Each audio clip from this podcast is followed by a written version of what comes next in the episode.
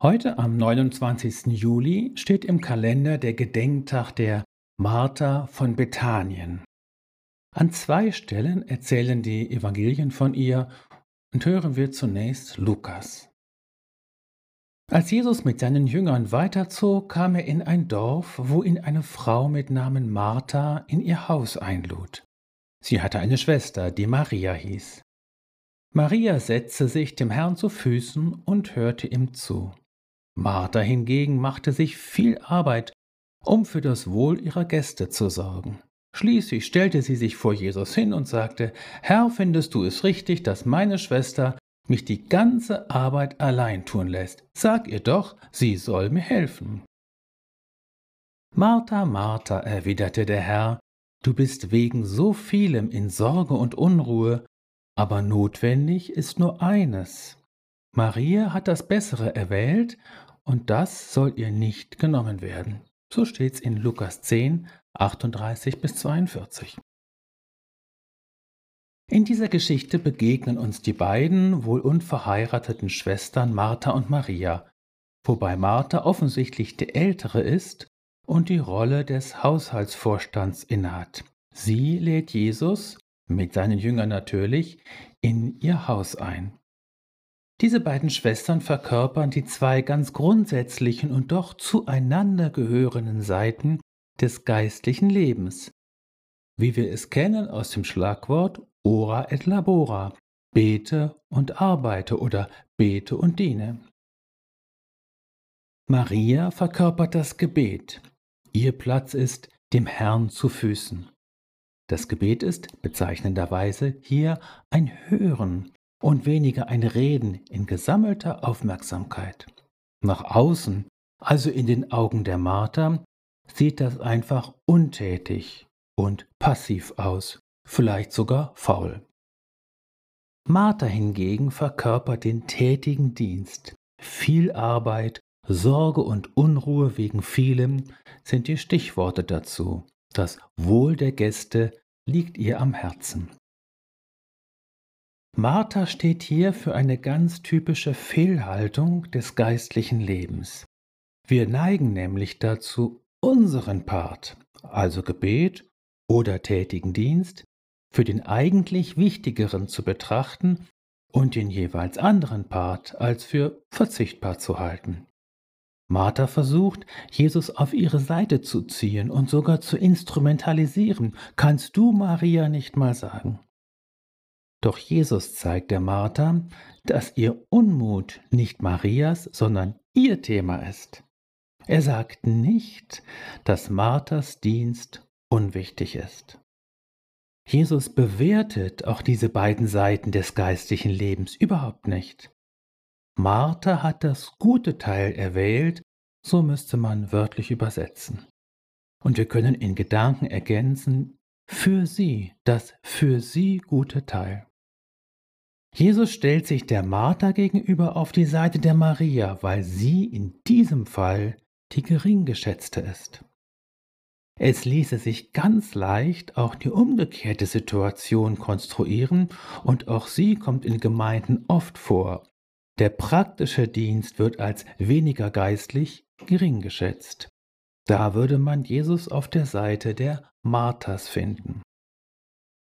Worum geht es also? Finde du das eine, das du tun sollst. Das kann heute dieses, morgen vielleicht jenes sein.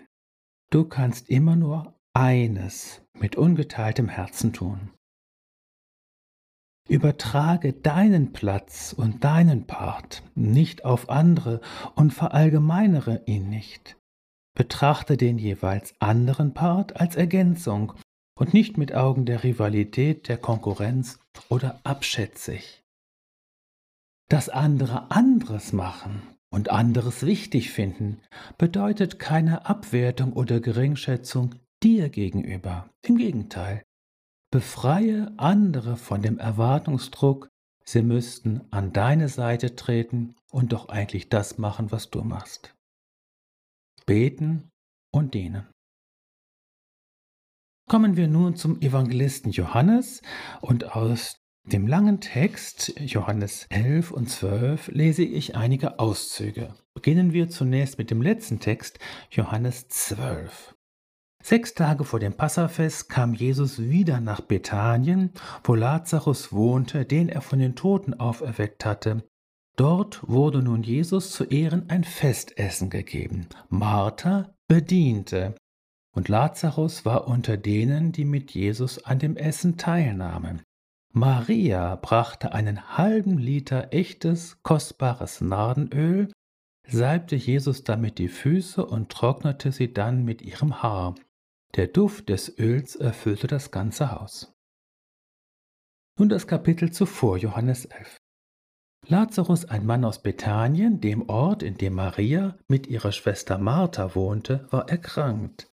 Maria war jene Frau, die den Herrn mit Salböl gesalbt und ihm mit ihrem Haar die Füße getrocknet hat. Und Lazarus, der krank geworden war, war ihr Bruder.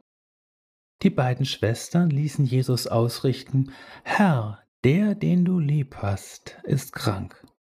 Als Jesus das hörte, sagte er, am Ende dieser Krankheit steht nicht der Tod, sondern die Herrlichkeit Gottes. Der Sohn Gottes soll durch sie in seiner Herrlichkeit offenbart werden. Jesus hatte Martha und ihre Schwester und auch Lazarus sehr lieb. Einige Verse später.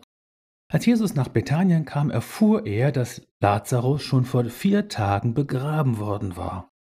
Bethanien war nur etwa drei Kilometer von Jerusalem entfernt und viele Juden aus der Stadt waren zu Martha und Maria gekommen, um sie in ihrem Leid zu trösten.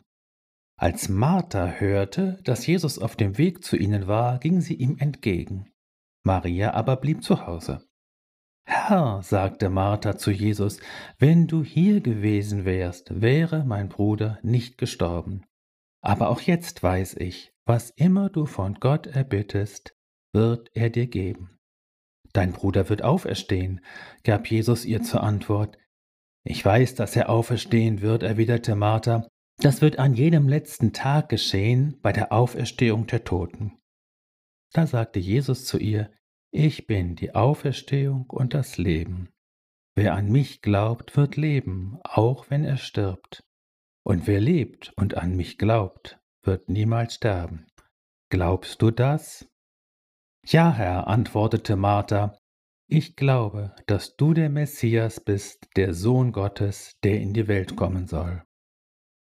Danach ging sie weg, um ihre Schwester Maria zu holen.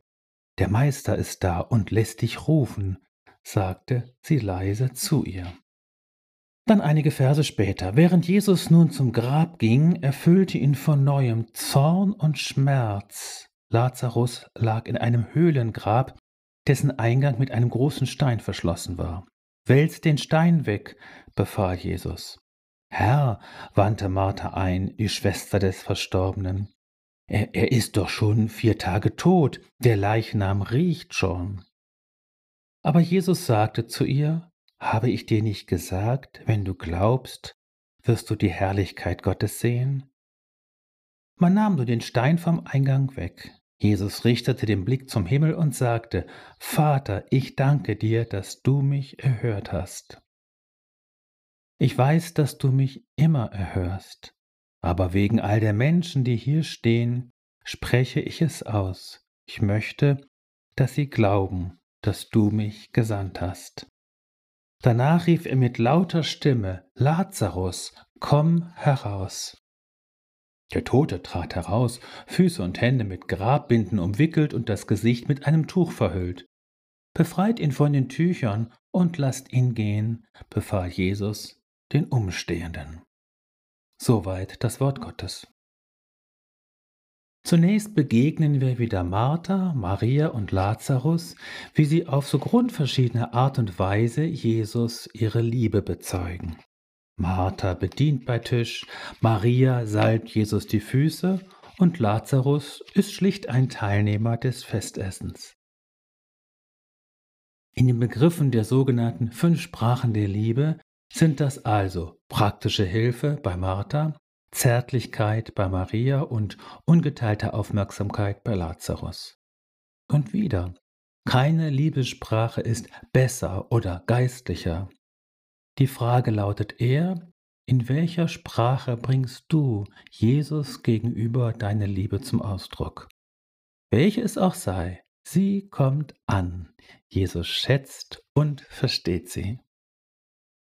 In dem nun folgenden Drama um den Tod und die Auferweckung des Lazarus spielt Martha wieder eine sehr typische Rolle mit den ausgesprochen initiativen Anteilen ihrer Person. Sie ist die Erste, die Jesus entgegengeht. Sie ist es, die, ganz fürsorglich, dann auch ihre Schwester Maria zu Jesus schickt. Sie ist es mit ihrer praktischen Art auch, die sich ausmalt und befürchtet, was wohl passiert, wenn man ein bereits vier Tage altes Grab öffnet. Doch im Zentrum steht zunächst das kurze Gespräch zwischen Jesus und Martha. Ihren stillen Vorwurf, Jesus, du bist eindeutig zu spät hier eingetroffen, überwindet sie, indem sie glaubensvoll ihr Herz nach vorne wirft aber auch jetzt weiß ich, was immer du von Gott erbittest, wird er dir geben. Doch, so erschließt Jesus es jetzt dieser Frau, zu glauben bedeutet mehr, als ihm große Dinge zuzutrauen. Glauben bedeutet darüber hinaus, Jesus zu erkennen und eine immer tiefere Schau davon zu bekommen, wer er ist und dann sicher auch, was er zu tun vermag. So offenbart sich Jesus der Martha mit dem legendären Ich bin-Wort von der Auferstehung und fragt Martha ausdrücklich nach ihrem Glauben. Es geht in dieser ganzen Geschichte auch um das Offenbarwerden der Herrlichkeit von Jesus, also der wahren Identität von ihm. Sie antwortet, Ja Herr, ich glaube, dass du der Messias bist, der Sohn Gottes, der in die Welt kommen soll. Damit steht Martha ein für allemal in der Reihe der ganz Großen im Neuen Testament, die ein grundlegendes und umfassendes Bekenntnis zu Jesus und seiner göttlichen Natur ablegen.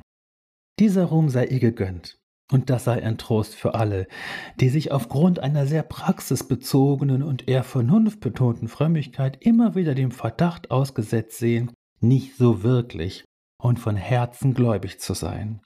Es ist ja bezeichnend, dass im Anschluss an den verlesenen Text es heißt, Viele von den Juden, die zu Maria gekommen waren, um sie zu trösten, glaubten an Jesus, als sie das Wunder sahen, das er an Lazarus tat. Johannes 11, Vers 45. Warum wohl glaubten die Juden, dass Marthas nicht ebenso des Tröstes bedürfen? Den so nüchtern und praktischen Marthas scheint man nicht besonders viele Emotionen zuzutrauen. Der zweite Brennpunkt dieser Geschichte ist natürlich die eigentliche Auferweckung des Lazarus, mit dem fast anrührend wirkenden Hinweis der Martha auf den zu erwartenden Verwesungsgeruch. Und damit stoßen wir auf einen ganz typischen Glaubenskonflikt aller Marthas.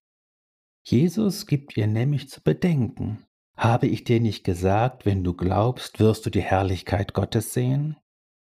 Es ist der ausgeprägte Realitätssinn und der Sinn für das Praktische aller Marthas, der es ihnen oft schwer macht, einen genauso ausgeprägten Sinn für die geistliche Realität, für die unsichtbare Realität zu entwickeln und auf diese Weise das Bekenntnis zu Christus nun auch in den Lebensvollzug umzusetzen. Für die Marthas kommt der Glaubenszweifel niemals von der Verstehensseite her, er ist niemals intellektueller Natur. Er kommt von der praktischen Seite her. Wie soll das bitte schön zugehen? So hat übrigens schon die Jungfrau Maria gefragt und im Alten Testament die Sarah. Marthas dürfen lernen, was für uns knallharte und unumstößliche Fakten sind. Das ist für Gott kein Ding der Unmöglichkeit. Ich schließe mit einer Fußnote. Diese wenigen Geschichten um diese drei Geschwister, Martha, Maria und Lazarus, lassen sich auch dahingehend auslegen, dass sie drei verschiedene Anteile unserer eigenen Frömmigkeit und unserer Persönlichkeit darstellen, dem man gesondert einmal nachspüren kann. Keiner ist nur Martha, keiner ist nur Maria und keiner ist nur Lazarus. Wir sind alles drei. Man kann ihnen gesondert einmal nachspüren und sie werden von Jesus alle gleichermaßen auferweckt und in echten Glauben umgewandelt. Für alle Anteile gilt, Jesus hatte Martha und ihre Schwester und auch Lazarus sehr lieb. Lieben wir sie also auch gleichermaßen. Amen.